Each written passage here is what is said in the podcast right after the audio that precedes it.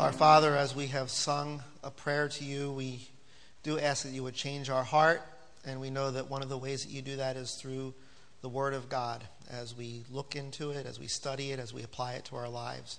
And we pray that as we uh, look into a section of Scripture this morning that deals with the nation of Israel and their relationship with you, that you would change our hearts, that we would take the, the things that are exemplary and apply them to our lives, and to take those things that are uh, exemplary in a negative way, meaning we don't want to live like them, and, uh, and apply that to our hearts also. Lord, we do pray that this would not just be an, an exercise in reading Scripture and going away, but that we would uh, be changed as the Holy Spirit uses the Word of God to effect a change in our lives, to make us more like you. We pray that this would be accomplished because of Jesus Christ and through the power that He's given to us in our, in our lives. We pray in Jesus' name, amen.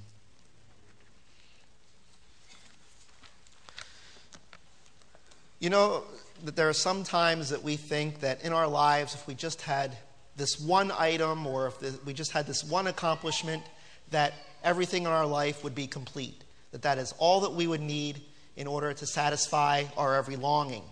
And I had an experience like that when I was a youngster. That uh, there was this one toy that I wanted for Christmas. It was a popular toy at the time. Now it's kind of laughable when you see the the high tech things that we have today. But at that time, there was one toy I really wanted, and if I had that toy, my Christmas would be complete and my life would be complete. And that toy was Rock'em Sock'em Robots. and I think those of you that are laughing may have, may have had one of those. Maybe even picked mine up from the garage sale when it, was, when it was put in there afterwards. But if I had this one toy, this one gift, then everything would be fine. And I kind of like obsessed about that as, as my time leading up to Christmas was, was getting there. And then Christmas morning, I was opening up present after present. And every present was something good, but it wasn't exactly what I wanted because it was this, this toy. And I went through all my presents that my mother had gotten for me. And at the end, I had this huge pile of wrapping paper and, and an obscenely large pile of gifts next to me. And my mom said, Well, is, did you get everything you want? And I said, Well, almost. See, I had all these great gifts, and I was just kind of like focusing on the one gift that I didn't have. I'm sure it never happened to any of you, but it, it did happen to me only once, though. It only happened to me that one time. So then my mom pulls out from behind the couch or behind the chair this, this last box, about, you know, like this size, and I open it, and what do you think was the present in that last box? What do you think it was? It was Rock'em Sock'em Robots. And man, my life was complete. I had everything I now wanted. And that lasted for about two weeks. And then I realized that there was another toy that was just coming out, and that if I had that toy, then my life would be complete. And I would be content. See, the, the problem is okay, uh, uh, uh, that's okay as a kid. But the problem is, we stay with that mentality as we go through life into adolescence and then into adulthood. And even as adults, don't we say, you know, if I only had th- this is good, but I'm tired of this. Now, if I only had fill in the blank, then I would be truly happy. Then I would be truly content. Well, that brings up the, the section of scripture that we're going to look at this morning and the title of our sermon which is, uh, I'll give you part of, part of the title here Fish, Onions, and Garlic, a recipe for. Now, there's probably a lot of good cooks here, and if I gave you fish, onions, and garlic, you can come up with something really creative and, and tasty with that. But in this case, fish, onions, and garlic is really a recipe for grumbling. As we're going to find out in the section that we're going to study this morning, Numbers chapter 11, verses 1 through 23, and then we'll skip over to verses 31 through 35, and then a short jaunt in chapter 21. As we're going to see in, in these sections of Scripture, that the children of Israel, far from being an example for us to follow by what they did, will provide for us an example to, to not follow because of what they did. So, again, we'll look at two sections of Scripture. They, they are related, and, and you'll see the obvious relationship they have to one another when we get there. Numbers, the book of Numbers, Genesis, Exodus, Leviticus, Numbers, fourth book of the Bible, chapter 11, and then we'll, we'll skip over to, to chapter 21. As you're turning there, let me give you the setting, the background for the scripture of which we're about to read. The people are going to be, uh, the, the people have been brought out of Egypt for about one year to the point in scripture that we're going to be reading. So they've experienced a wonderful deliverance from being slaves in Egypt to now being brought through their journey heading toward the land of promise. God has already provided miracle after miracle, getting them out of Egypt, parting the Red Sea, providing that wonderful food in the wilderness that we'll be dealing with in, in chapter 11 called manna, water out of nowhere. He has provided everything they need for that time. They're journeying through a region of land that's called in the Bible the wilderness. Now, to us as Americans and as North Americans, when we think of wilderness, maybe we think of trees and rivers and pioneers cutting their way through and building log cabins. And, and if any of the teens went on the wilderness weekend a couple weeks ago, you had to use a canoe and you were fishing and it was all outdoorsy. But when, when we think of wilderness, it doesn't quite correspond to what the Bible means when it uses the term wilderness. When the Bible uses the term wilderness, it's talking about a place and it's talking about a school ground. One person has written this about the wilderness in the Bible. The wilderness will be a place where God's people will either deepen their trust in the power of their God to supply their needs or doubt their God's abilities and resources. Wilderness will represent for Israel either possibilities or problems. And we're going to be talking a lot about Israel, the children of Israel, the people of Israel, the, the Hebrews that were brought out of Egypt. But this is also going to represent what is true for us as uh, Americans living here in the 21st century. Because we have our times of wilderness, our times where God is bringing us through a place of testing, and we can either, like the children of Israel, deepen our trust in the power of God or doubt God's abilities to get us through it. It can either be a place of possibility or a place of problem. So the wilderness is not only a geographic area, but it's a spiritual reality. All of us have either been in the wilderness, I'll put that in quotes, we're either in the wilderness now, or we can expect to be that, put in that place in the future. So even though we're talking about those people back then, the same situation very much applies to us people here and now. So, as they're journeying through this land called the wilderness, it's not a land of trees and flowing rivers, it's a terrain that is very difficult to live in. Day after day after day, this is what you see. And I, I asked Willem before, Are you going to the wilderness? And your answer is yes, you're going to the wilderness. If you're going, well, I should say, if you're going with Willem to the Holy Land, which also includes this special holy place called the wilderness, you'll see this. And the thing is, when you go there, how many days are you spending in the wilderness? One a full day. One full day. Do you have air conditioned buses? Air conditioned buses. When you leave the wilderness, are you going to an air conditioned hotel? Yeah, you're going to an air conditioned hotel. So you're going, if you go with Willem to the Holy Land, you're going to visit the wilderness. The nice thing is, after you're done visiting the wilderness, you go back and you get to stay in your air conditioned hotel and eat all kinds of nice foods and, and everything is taken care of for you. So this is like a commercial for going there. It's not a commercial for getting away from Israel, it's a commercial for going there.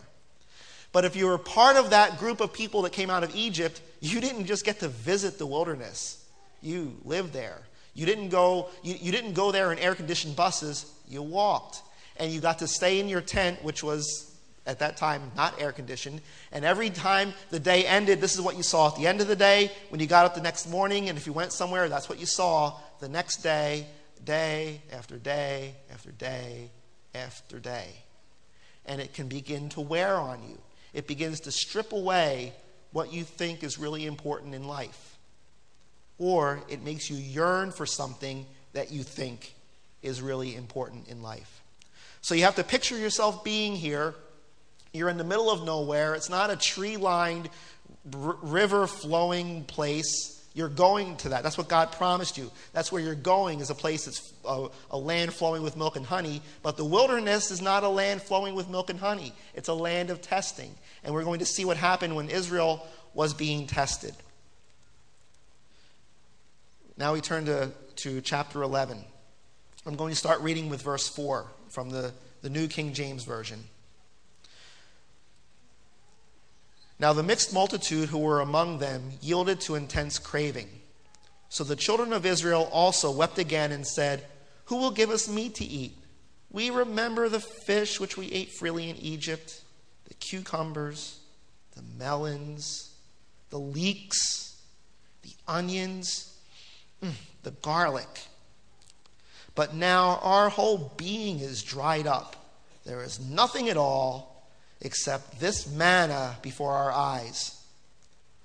Now, the manna was like coriander seed, and its color like the color of bdellium. The people went about and gathered it, ground it on millstones, or beat it in the mortar, cooked it in pans, and made cakes of it. And its taste was like the taste of pastry prepared with oil. And when the dew fell on the camp in the night, the manna fell on it. Then Moses heard the people weeping throughout their families everyone at the door of his tent, and the anger of the Lord was greatly aroused. Moses also was displeased. So Moses said to the Lord, Why have you afflicted your servant? And why have I not found favor in your sight that you have laid the burden of all these people on me? Did I conceive all these people? Did I beget them that you should say to me, Carry them in your bosom as a guardian carries a nursing child to the land which you swore to our fathers? Where am I to get meat? to give to all these people. For they weep all over me, saying, Give us meat that we may eat. I am not able to bear all these people alone because the burden is too heavy for me. If you treat me like this, please kill me here and now, if I found favor in your sight, and do not let me see my wretchedness. So the Lord said to Moses, Gather to me seventy men of the elders of Israel, whom you know to be the elders of the people and officers over them. Bring them to the tabernacle of meeting, that they may stand there with you. Then I will come down and talk with you there. I will take of the Spirit that is upon you, and will put the same Spirit upon them. And they shall bear the burden of the people with you, that you may not bear it yourself alone. Then you shall say to the people, Consecrate yourselves for tomorrow, and you shall eat meat. For you have wept in the hearing of the Lord, saying, Who will give us meat to eat? For it was well with us in Egypt Therefore, the Lord will give you meat, and you shall eat. You shall eat not one day, nor two days, nor five days, nor ten days, nor twenty days, but for a whole month, until it comes out of your nostrils and becomes loathsome to you. Because you have despised the Lord who is among you, and have wept before him, saying, Why did we ever come up out of Egypt? And Moses said, The people whom I am among are 600,000 men on foot. Yet you have said, I will give them meat, that they may eat for a whole month. Shall flocks and herds be slaughtered for them to provide enough meat for them? Or shall all the fish of the sea be gathered together for them to provide enough for them? And the Lord said to Moses, Has, has the Lord's, Lord's arm been shortened? Now you shall see whether or not what I say will happen to you or not and then skip over to verse 31. Now a wind went out from the Lord, and it brought quail from the sea and left them fluttering near the camp, about a day's journey on this side and about a day's journey on the other side, all around the camp, and about three feet above the surface of the ground. And the people stayed up all that day, all night, and all the next day, and gathered the quail. He who gathered least gathered about sixty bushels and they spread them out for themselves all around the camp. But while the meat was still between their teeth, before it was chewed, the wrath of the Lord was roused against the people, and the Lord struck the people with a very great plague. So he called the name of that place Kibroth Hattaavah, because there they buried the people who had yielded to cravings. The name of that place means the, the graves of craving, or the graves of greed. That took place one year after leaving Egypt. We have, we have to skip a little ahead, 10 chapters in the book of Numbers, but 38 years later, according to the chronology, and look at chapter 21. 38 years later means the next generation. So, chapter 11 are the very people that came out of Egypt. They're the ones that saw the plagues. They're the ones that left with the, the dough on their shoulders, and they had to leave so quickly the dough did not have time to rise. Chapter 11 is the first generation. Chapter 21 is the next generation, the second generation. These are the people that would be going in to possess the land. The first generation died off because of, of unbelief. So here's a second generation, and, and let's see what they learned from their parents. So now we start reading from verse 4. Then they journeyed from Mount Hor by the way of the Red Sea to go around the land of Edom. And the soul of the people became very discouraged on the way. And the people spoke against God and against Moses Why have you brought us up out of Egypt to die in the wilderness? For there is no food, well, that's not true, and no water, and that's not true either. And our soul loathes this worthless bread. This is generation two. This is who the Lord is going to build a new community with in the promised land. I'm going to save the, the last, verse, the last uh, verses from that section until our conclusion. It's really discouraging, isn't it, to see generation one do this and then see generation two say the same thing. Moses must have said, well, This is like deja vu all over again. Didn't I hear this with the first group? And now he's hearing it yet again. So, because of this, because of this, this incessant grumbling of the people, it's helpful for us to learn some instructions about grumbling and contentment from the lives of the children of Israel. Because really, we are not much different than they are.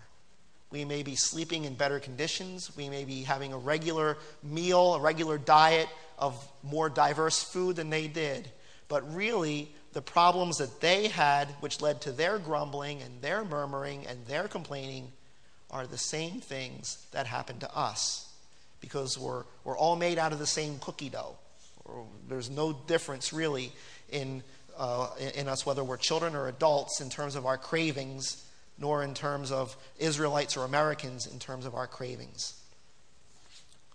So, as we consider what, uh, what Israel's problem was and how we can avoid their problems, we need to define what grumbling is and what grumbling is not. So, first of all, what grumbling is not. Grumbling is not groaning to God because of our problems, because of real pain that we're suffering. It says in, early in the book of Exodus that the children of Israel groaned to the Lord because of their bondage. And God answered that prayer. He answered their groaning because of pain. We're also going to find, we did see, and we will find again, that God answered their grumbling. But He answers groaning in one way, and He answers grumbling in a completely different manner. He answered their groaning by delivering them, He answered their grumbling by judging them. Groaning is to have a continual mindset that always assumes the worst, even when you're living among the best never being content with what you have, always wishing you had something more, always complaining about what has been given to you. See, we, we call some things constructive criticism when we're trying to, to find a, a, a good way of, of, find, uh, of taking something that's bad or something that's wrong and turning it into something good. Grumbling takes something that is good and makes it into something that's detestable so that we can have a different thing. So grumbling is different from crying out or groaning. And we're going to look at three things in the story of Israel by way of example. We're going to look at the path to grumbling, what led them to that point. We're going to look at the problems of grumbling. Why is it so wrong to, to grumble? We're, we're good at that as a society. We like to complain. And what kind of protection can we take against grumbling? What can we learn from Israel's example that will keep us from following the same path? So we'll find the path to grumbling, the problems of grumbling, and the protection against grumbling. So, first of all, the path to grumbling. And it's going to begin, and I'd like you to turn back to Numbers chapter 11. It's going to begin with distorted perceptions. The first distorted perception is a distortion of history. Look back again at what they say in chapter 11, verse 5. Here's the group that said, We remember the fish. Ah, we remember that we ate freely. It was given to us for free in Egypt. Oh, we remember the cucumbers and the melons. Oh, they were ripe. You thunked them and they're ripe melons. And the onions, how they added so much flavor to our food, and, and the garlic, which is, you, you, you know, you put garlic in anything and it makes it taste better. We remember all that. But what were they forgetting? They forgot that while they were in Egypt getting all this stuff for free, what were they forgetting about their, their time in Egypt? The whips and the slavery and the brick making and the baby killing and all the other things that go along with being slaves. So they say, We remember all the food, but their distortion of history led them to forget that in those good old days they weren't so good.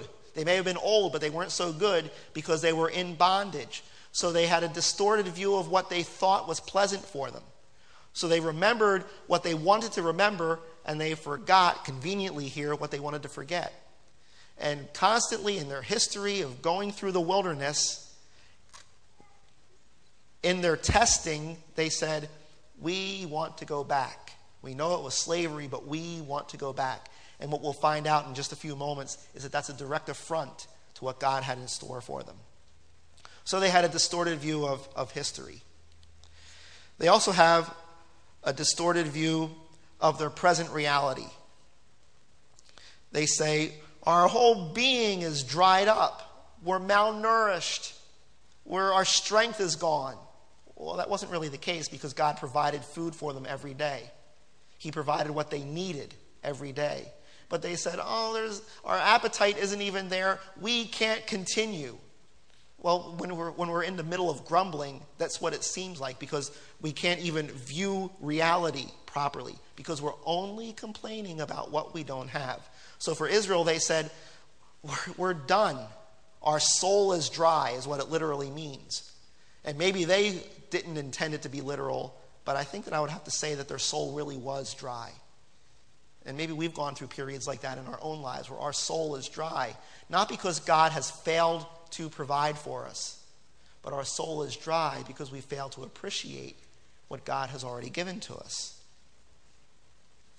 And then they said, this manna is, in, in, in, chapter 21, when we looked at that part, this manna is worthless. It means it, it's light, it's not good for anything, it doesn't even taste good. Well, that's a contrast to the description that it gives in the verses that it tastes like a delicacy, pastry prepared with oil. God didn't just give them a tasteless thing. It's not like, you know, if you, if you remember the early days of the space program, they talk about the freeze dried astronaut food. It wasn't supposed to be anything really good, and it was just supposed to be nourishing. Well, God didn't provide freeze dried astronaut food for them. He provided something that tastes good, and He provided it regularly. It wasn't diverse, but it was everything they needed.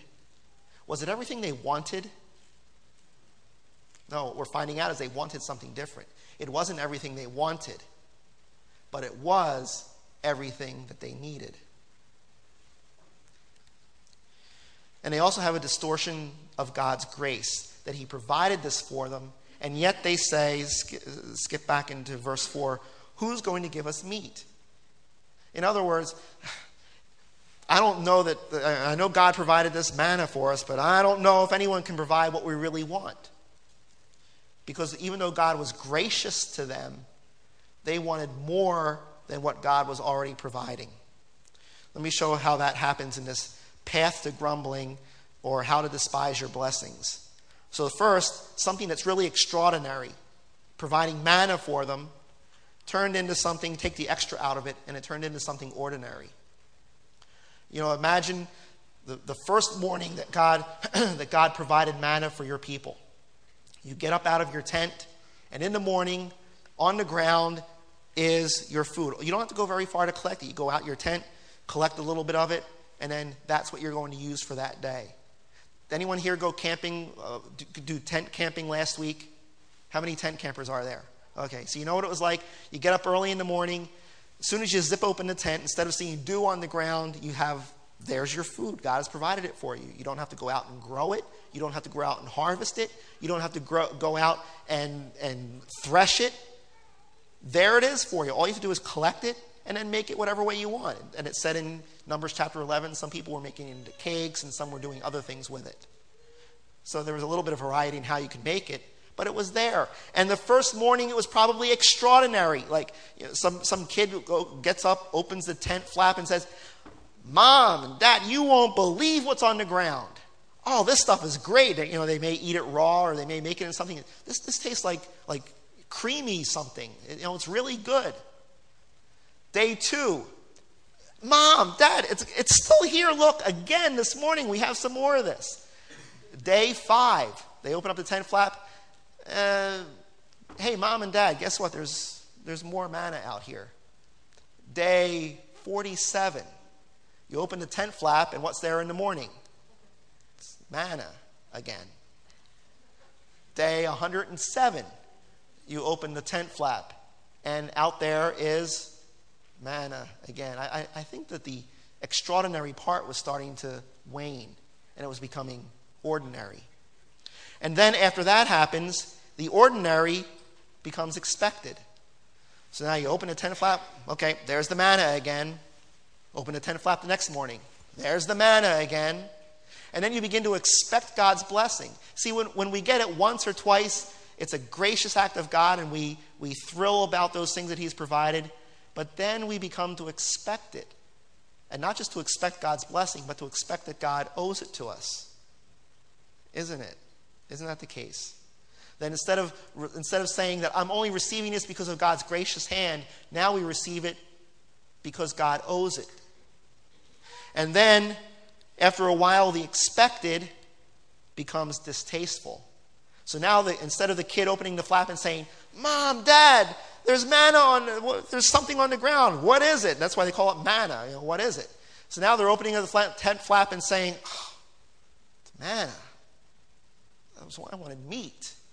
I'm tired of, of manna pancakes and manna burgers and manna stew and manna cakes and whatever.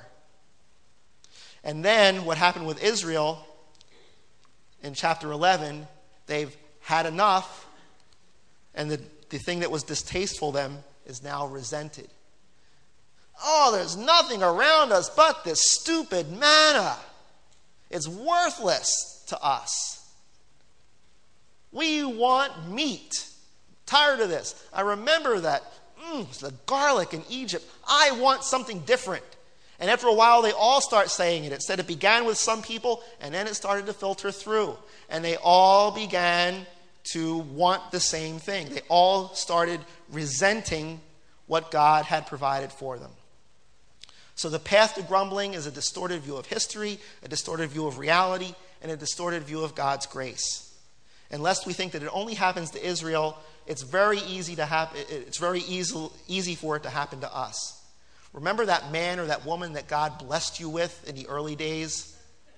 How you were thanking God because He provided you with such this wonderful spouse, and then after five years, it's like, well, you start taking that spouse for granted. And then after 10 years, maybe you want someone else to take your spouse. you, you know how that works? Hopefully, it's not your case, it's those other people that deal with that. It happens to us. What about that, that song, Amazing Grace? How many, I don't count how many times you've sung that. Amazing grace, how sweet the sound. But is grace still amazing to us? Or have we kind of gotten so used to reading in the letters, grace and peace be unto you. Amazing grace, how sweet the sound. Grace, brethren, church. Grace this, grace that. We say grace so much that all of a sudden it's now become expected. And maybe as we live a life of grace, we start yearning for those old days with our old crowd that had more fun than the crowd that we're hanging with now. Then we begin to sound like the Israelites. So that's the path that we can take. Let's look at some of the problems that happen as a result of grumbling. Looking at what was true of, of Israel's life. The first one, and, and the most serious, is that when you start grumbling because of what God has, when you start grumbling in the midst of what God has given you, your relationship with God is necessarily strained. In fact, out of this whole problem, Israel said, We remember Egypt and we want what was we want the food that was there, but look again at God's assessment of what Israel was really saying. Look again at chapter 11, verse 20. The second half of that chapter. He says, I'm going to give you more meat than you'll ever think that you could eat, and you're going to get tired of it. If you think this man is loathsome, wait till you try this meat for a whole month. Because you despised the Lord who is among you. See, the real problem isn't that they wanted garlicky food. The real problem was they were despising what God has done for them, and they were despising the very God themselves. In another translation, he says, You've rejected your God. And you say, Why did we ever get out of Egypt? The children of Israel were saying, in effect, Yahweh, we don't want you. We would have rather stayed in Egypt if, this is, if we have to go through this wilderness business. Or teleport us from Egypt to the promised land, but this wilderness stuff, that's not what we signed up for. If the God that we serve is going to put us through the wilderness, forget it. Let's reboot and just take our time in Egypt. Grumbling teaches us to distrust God, and it denies the goodness of God, that even in difficult situations, God can do something, that, that God is loving and compassionate and can still make something good out of difficult places. That was one of the tests of the wilderness. And time and time and time and time again, Israel failed the test. Oh, they had their moments, but they went back and they failed. And we have an opportunity to follow their positive example or their negative example. The relationships with others are strained when we start grumbling. When you start complaining about somebody, it's certainly not going to help you with, uh, with your relationship with them. But also, when you start grumbling, you're looking for a, a, a source to vent your problems. With Israel, they were, they were complaining about Moses. Moses, you find us something. Why did you bring us out of Egypt? You find us meat to eat. Moses, you're the source of our problem. Well, really, was Moses their problem? No. They had to look a little closer to that. Look in the mirror and they can see where their problem was. But the grumbling made them force or, or, or uh, place their problem onto Moses. It leads us to trying to blame other people for our own discontent. Well, if you didn't bring me here, then this wouldn't have happened. If you didn't buy this, then we wouldn't have this situation.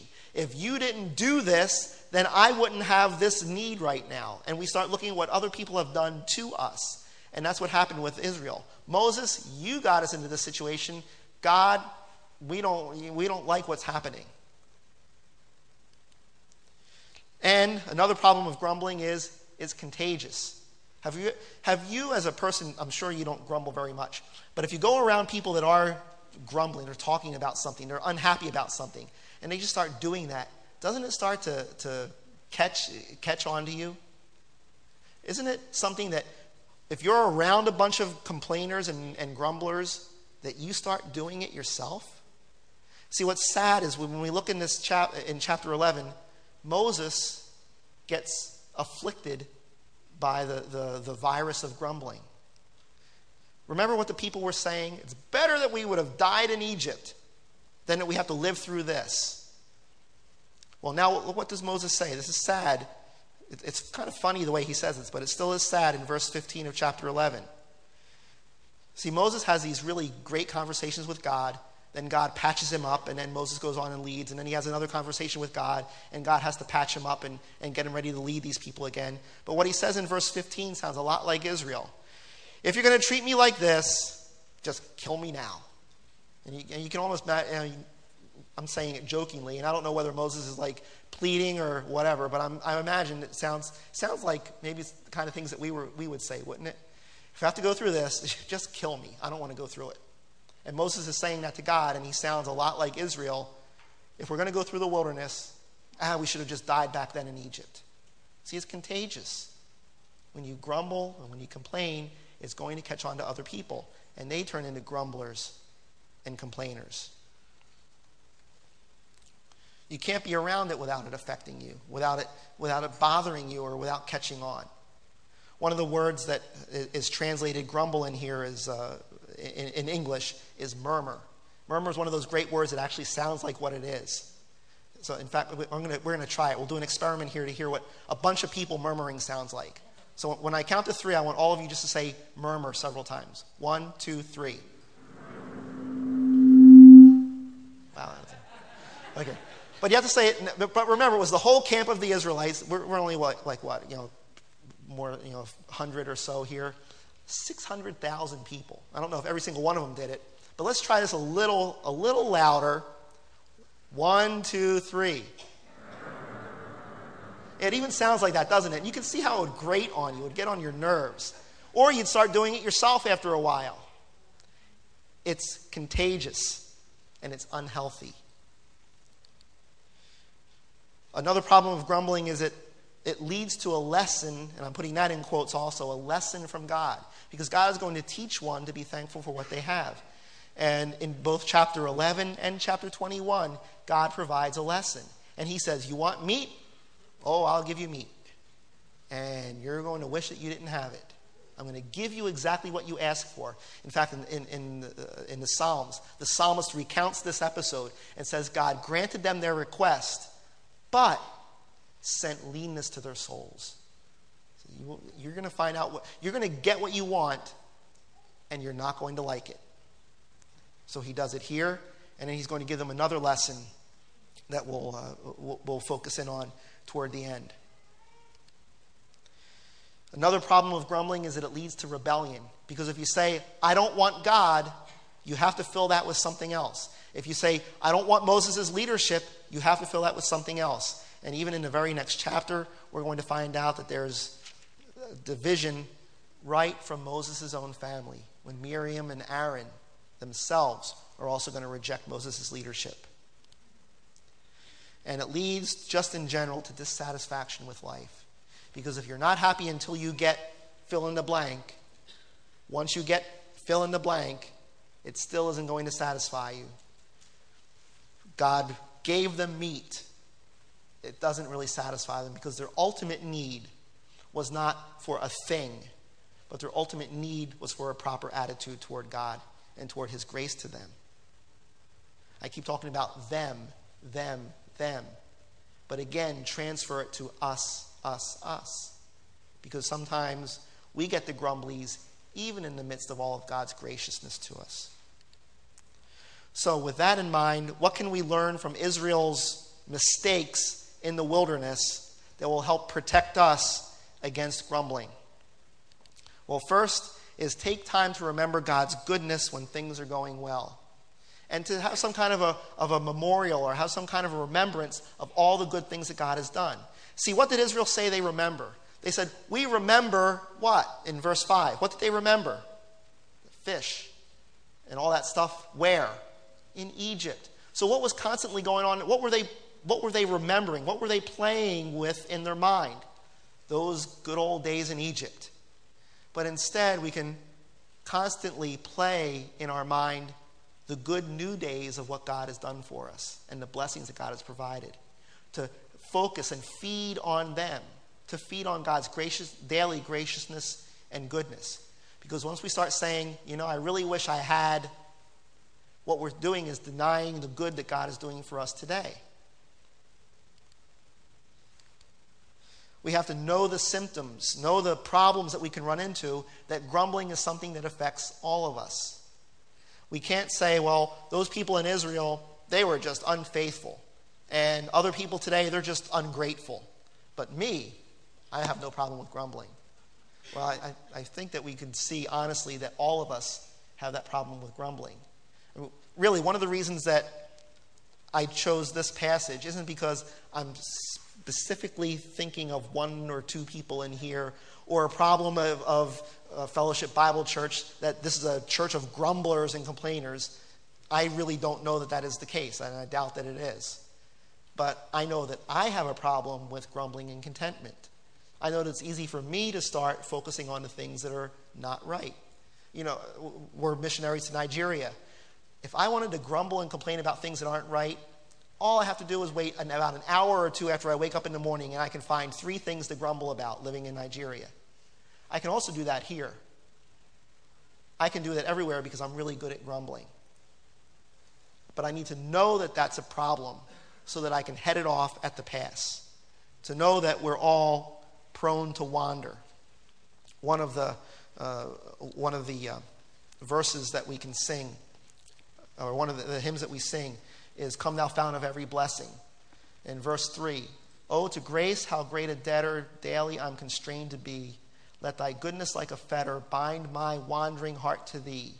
Prone to wander, Lord, I feel it.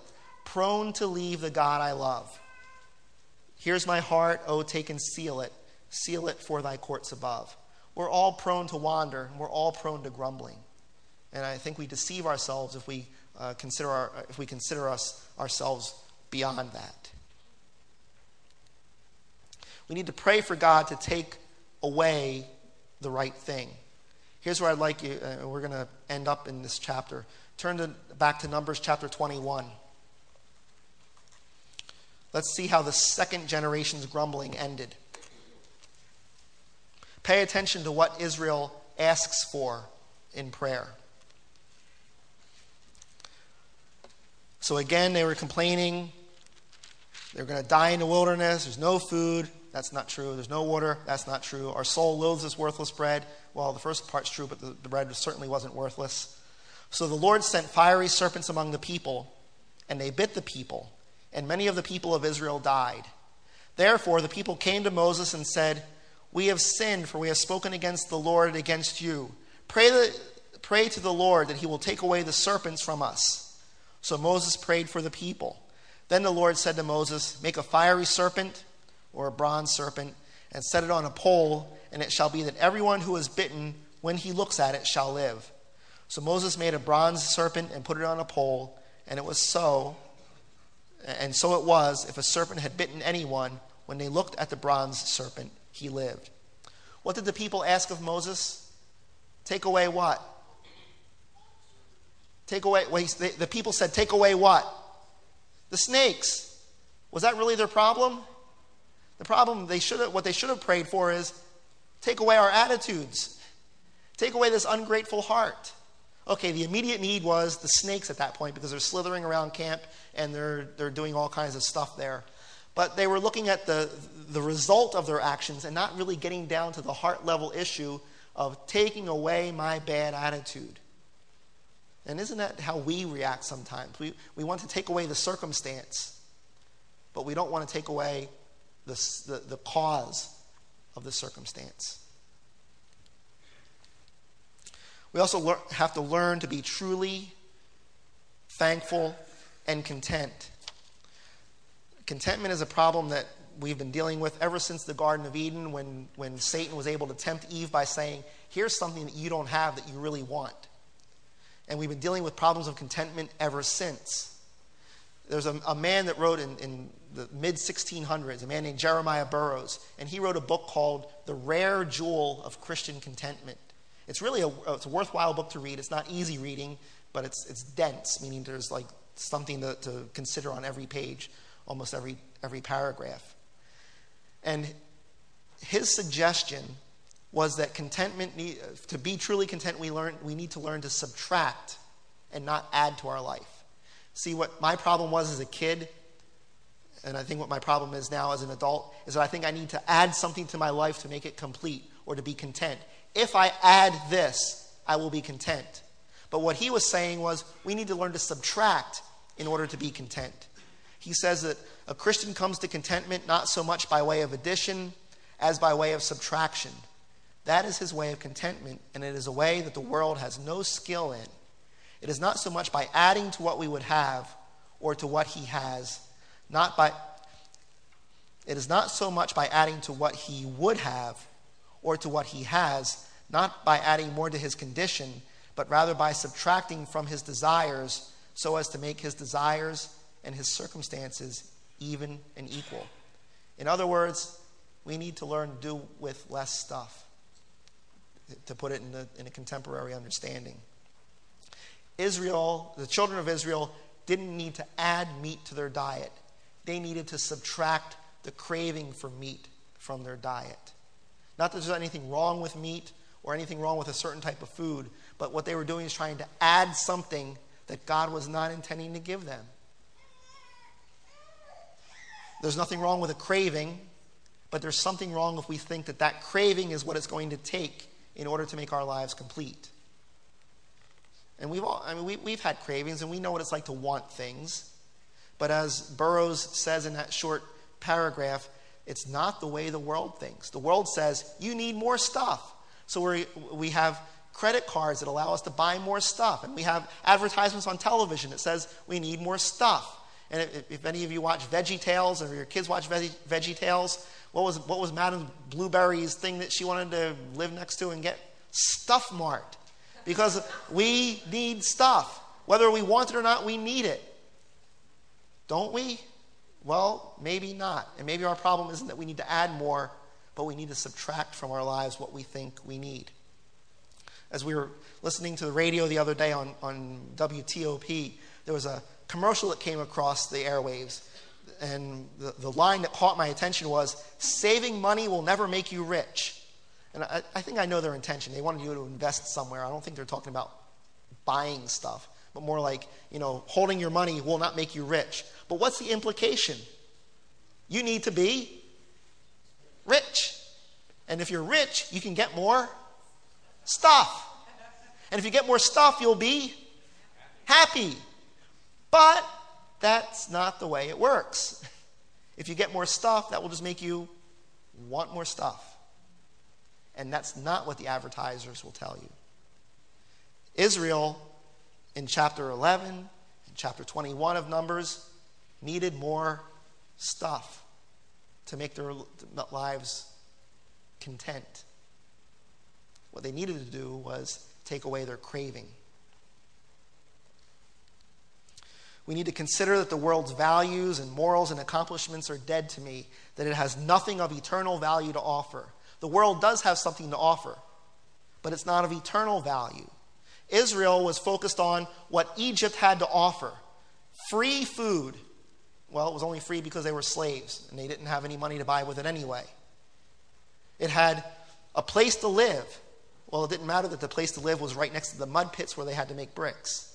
So the world Egypt, the world. It has something to offer, but really it's nothing that we want if we look at it realistically. And we need to get to the point in our lives where Israel did not get to. We need to get to the point in our lives where the world has nothing for me. And we need to rely on God's patience and long suffering, that He knows what we're made of, He knows our frame, that we're but dust, He knows that we're frail and that we're prone to wander. And to hide that from Him is to miss the ability to get a release from our grumbling. So, in conclusion, then, I want to look, uh, I want to uh, just focus on the end of th- that passage in chapter 21 that we read. The solution to the fiery serpent was for Moses to put a, a snake, a, a, a bronze snake, on a pole and lift it up high enough so that people around the camp if they were bitten by a snake, would look to that, not go to the, not go to the doctor, not try their own medicine, but if they were bitten by one of these snakes that God is judging Israel by, they would be healed. And I want to expand that into the healing of not just the physical healing of the snake bite, but it was also a, an act of faith on the part of the Israelites to not seek a, a, a physical or, or, medical means of doing uh, uh of taking care of their problem, but to say, I'm going to look to God in faith that I'm going to be healed. It was like a, a, a, reset for them. Now I'm going to focus on God and on faith in God. You, you hear what I'm saying on that? That the bronze snake was more than just a physical healing, but it also did a spiritual healing in their lives as it helped bolster their faith. And that's the same way that, or that's the same answer for us to get out of the grumblies is to, when we find ourselves in that position, to figuratively look at the, the provision of God and not focus on what we think we need in order to be content. Jesus would use the same story later on in John chapter 3 when he was talking to Nicodemus. And he was trying to explain his mission and trying to explain how he would, uh, how, how God would make provision for the world and said, just like Moses raised up this snake, this bronze snake in the wilderness, so the Son of Man is going to be lifted up. And when people look on him, they will live. So, what Jesus is saying is, you know, the problem isn't really the snakes, the problem is your unbelief and rebellion. The problem isn't what's biting you now, the problem is what caused you to be bitten. So Jesus is saying, all of you are rebels, all of you have problems with unbelief. All of you are people that are grumbling against God and want another God. But Jesus says to Nicodemus and to all those who would be saved, Look to me. As, as the snake was lifted up, Jesus was lifted up on the cross, saying, Look to me and, you and in faith and you will be saved. You will live. That's if you have not had a relationship with Jesus. He says, Look to me and be saved. Just like the people believed and were delivered from their snake bite, believe and be delivered from your sin. But he's also saying to us that are already in a relationship with him, look to me. If you find yourself grumbling, if you find yourself those people that would have been bitten in the wilderness, if you find yourself one of those people that would have had those serpents around your tent, look to me and renew your belief, renew your commitment to faith in God. Each one of us needs to do a checkup and to see where we are, whether we're following the path of Israel for good or whether we're following the path of Israel for bad, meaning that we're either following their example to stay away from or following their example and walking down the same path where we're going to endure God's lessons on what it means to be fully devoted and committed to Him. So may God help us to do these things because we can only do it through the power of Christ.